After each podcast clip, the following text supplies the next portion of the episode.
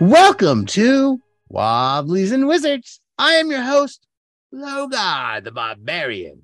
And today it's Zine Thursday. I'm joined by my co host, Light, the light fingered thief. Welcome. Hey, Logar, welcome. This is uh, one of the first times I've joined you for a zine review, so looking forward to it. Is, is this your first zine review? It might be. I f- no, you know what? I've done a couple of zine reviews before with um, it might have been for some of the Oh. stuff from Phylactery. Yeah, I think that we did. Yeah, we did do a couple in the past. Yeah, And- it's been, it's been a, it's been a while though. Now, this one you're looking at eyeballing running this here game for our Halloween game because we like to do holiday games, correct? Correct. So we are talking about liminal horror. We're talking about potentially running this one for our Halloween session, as Logar mentioned, because it's a nice, quick, easy rule set that we can pick up and make characters very quickly. Yeah, I what I like about it, I'm just going to start with this. It's very much takes from things like Knave and Cairn. And It's- it's- yep. It's very much built on Cairn.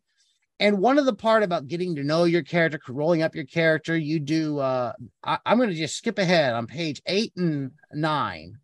There are different charts for getting to know your character. Yep, getting to know your character in terms of what your background, your ideology, your beliefs. your trait it uses vice and virtue type stuff i think they call the one flaws virtue physique face misfortunes. You know what uh, here we go let's say we've rolled up a character i'd like to roll on these two and to see what we know about this character that we've just rolled up so we gotta the first one is the abyss the abyss stares the back. abyss stares back.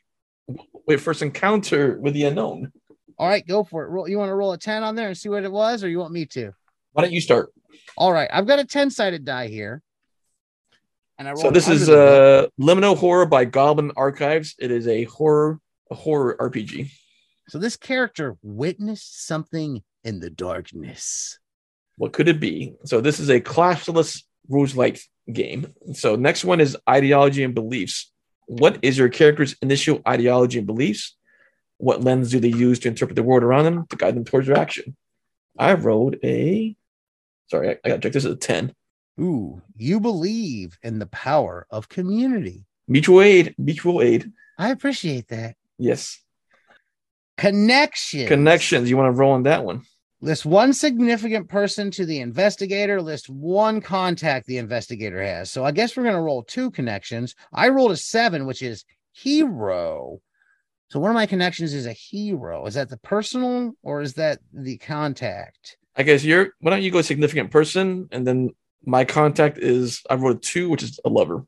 Oh, Oh, could be the same. Could be the same. That's the contact. The hero is the lover. Yes. now for character traits. This is what I really like here. I like these. uh, In fact, uh, yeah, I'm a big fan of these character traits. They do these in a lot of like Rogueland and Cairn and stuff like that.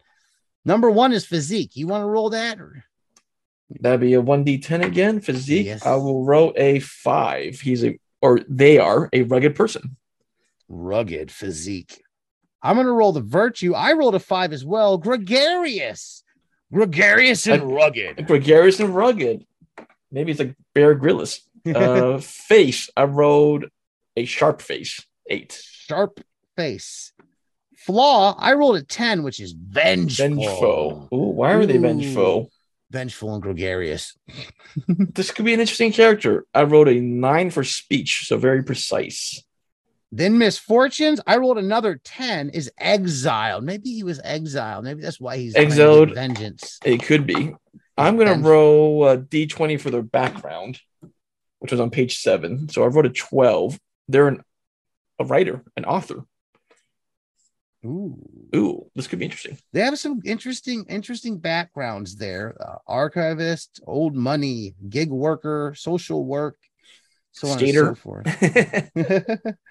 then so let's let's talk about how this game plays. It mechanically if you're familiar with a game like Cairn it's almost the same but there is a slight adjustment. They've added this control which is related to their what the stress and fallout, perhaps. yeah so instead of like how it did the insanity tables and things like beyond the supernatural or Call of Cthulhu. We're leaning away from insanity in this and kind of looking at a different approach to what happens in the horror. So there's the fallout table. So you, you kind of get these points whatever that leads to fallouts and the different things that happen in the fallouts. So, what are the fallouts? Let's roll a 20 and look at one perhaps and, and talk about it. Maybe you can look at two and kind of discuss what happens to your character if they get enough of this essentially stress or, or, or nightmarish things happening. yeah. them. So stress is like mental damage that targets your control instead of your strength, while physical damage would target your strength.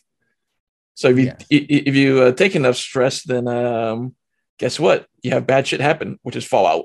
So fallout in the core book is a D twenty. In the uh, liminal horror, the mall, they have other fallout tables as well too.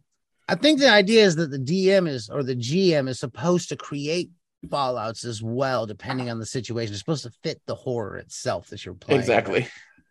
So I wrote a 14 on the fallout table, marked by fear.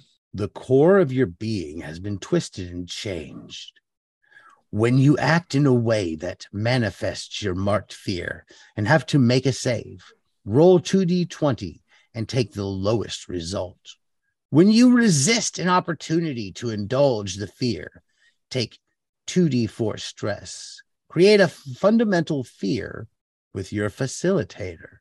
What type of fear would you be wanting to have? Fear Oh. of clowns? Oh no, I love clowns. I'm a Okay. clown fan. I'm anti. I'm against being afraid of clowns. They're cool. I remember seeing them at the circus when I was a kid. I thought they were the neatest things on earth. All right. I'm so gonna what- be afraid of. What am I afraid of? I'm gonna be afraid of authority figures and law enforcement. well, I think that's normal for all of us. so Let's what it. happens? What happens if you see the mall cop? Oh, I'm gonna run. yeah. I rolled an 11. I'm going to check one more out real quick, at at least because I think these fallouts are cool. We got threshold. There is a pale door with a black handle. It is unremarkable, other than the fact that this door can seemingly appear anywhere. Sometimes the door is in places it should not be. Sometimes it stands alone, attached to nothing at all.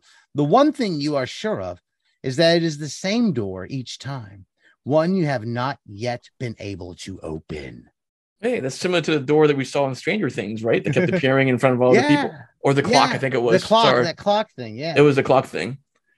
So the game itself, I mean, what it's very quick and short. You have strength, dex, and control. You have health points essentially. You have uh, armor and stability, and then it also uses inventory slots similar to what, what we do in Cairn, and that's it. One thing I like that that's in here that it's not in other games necessarily is that the, at the back there's kind of a GM section for creating your adventures. It starts with like a sort of like a mini bestiary on like it's just a two page spread.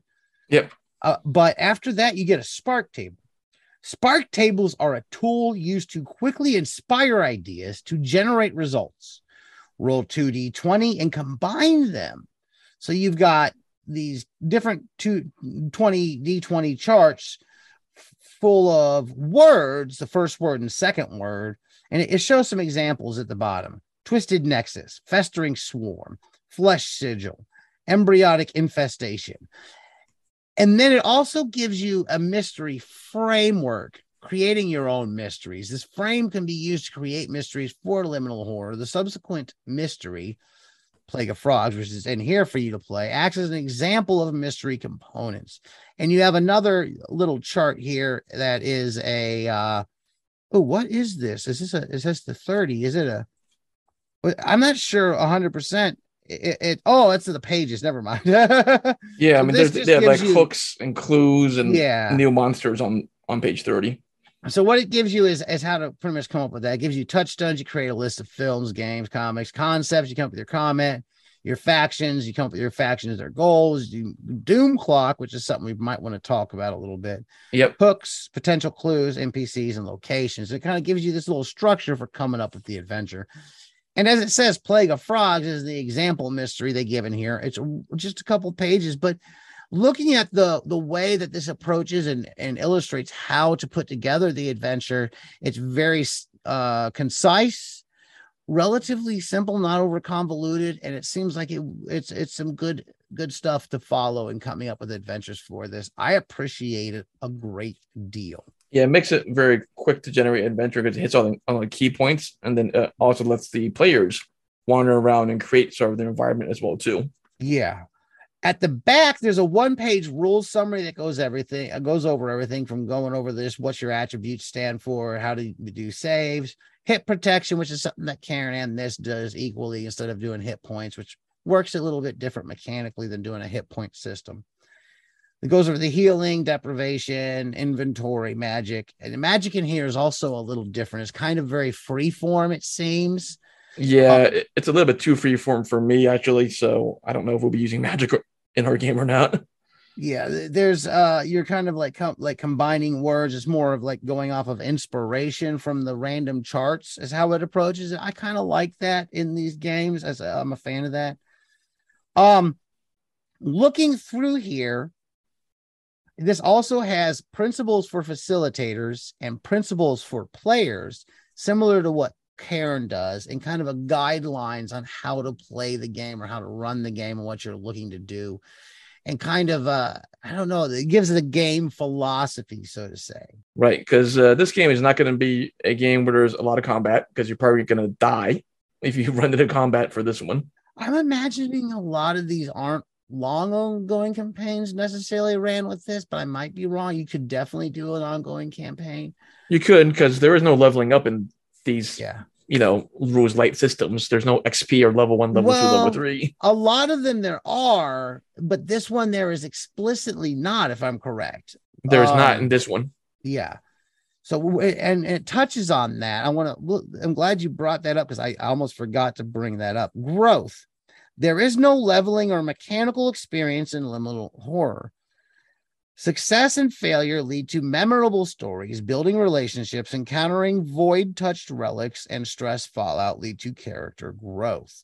So the evolution of the character is not a level up one, it's what's happening in the game. Right. Is it experience of the game and as it says, the stories that you create with your party? Yes, exactly. I I think it's a good game.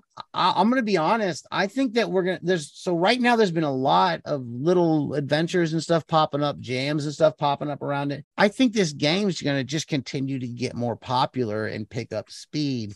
There's already some pretty good little modules and zines out for it. I think that this is uh I think you all need to look at liminal horror and you're looking for, to run a horror game. You know, a lot of us horror games are I mean, Call of Cthulhu is like one of the classic games, you know. yeah, it is. You know, cosmic horror. You chill. Yep. Um, what else is there? You got chill. You got things like cult, um, beyond the supernatural. There's tons of horror games out there, and I think that ha- seeing something like this in the, I guess, more of an MSR, OSR sphere of a rules light approach to that is really cool. I'm looking at this thinking, you know, I could easily take some of my bigger, more more impressive like Call of Cthulhu games and books and adventures and monsters and quickly and relatively easy because it's not too convoluted and it's not as complicated. I could easily use most of that in here. I just have to kind of come up with it my own stats for things when we run across certain horrors, I think. So no, so looking forward to this one. So again, we're considering running this one for our Halloween game for our game private game group. And uh, yeah, we may run the mall or um, another mall adventure of sorts. So it'll be nice and retro again. Yeah, it's it's it's a good game. I can't wait to try it out and give it a whack. Um, I think that overall, like if you're trying to start a one shot, it looks like it's going to be really fast and rolling up that character. There's not a whole lot to it. Most of it's just random charts. Write it down, make your roll in the chart, the background, stuff like that. Your starting gear is pretty minimal. You don't get a whole lot of stuff to start off with. You don't think you need a whole lot of stuff. You, you get a you get a cell phone. Uh, it's either a flip phone or a smartphone. You kind of roll on that. And then, like, you know, you come up with things like your name and clothing, uh, there's also some stuff on rolling up your party, why rolling and why the party came together and stuff like that, and your party bonds, which is pretty good. They give some information on running uh, vehicles in the game as well. A little well, bit. The curious one is they have a doom clock, which sort of forces oh, yeah. the action to move along. So I'm curious about the doom doom clock. So you want to talk more on the doom clock, or or What, what page was that at? Uh, so the Doom clock is on page 29 from from their example, but they have a Doom clock in, in their mall adventure as well too. But it's pretty much a sequence of events that's going to happen over time to keep the investigators moving on the adventure, so that they don't just sit around and get stuck. They're going to have to. It's going to force them to keep moving. Otherwise, bad things are going to make are going to happen. Yeah and uh, hitting those certain certain goals along there and, and trying to adding that element of the doom clock or the countdown kind of adds that tension to a horror game. That's one mechanic that i've seen a lot when people are trying to do horror type games. That's about all we have for today. If you've enjoyed what you've heard please give us a positive review wherever you're listening you can find us on Facebook, search Wobblies and Wizards. Wobbliesandwizards.com is our blog. I'm on Twitter at Logar Hale Crom. We're on Patreon. We can really use support. Patreon.com backslash Wobblies and Wizards and keep those dice rolling. For them fast, for them high.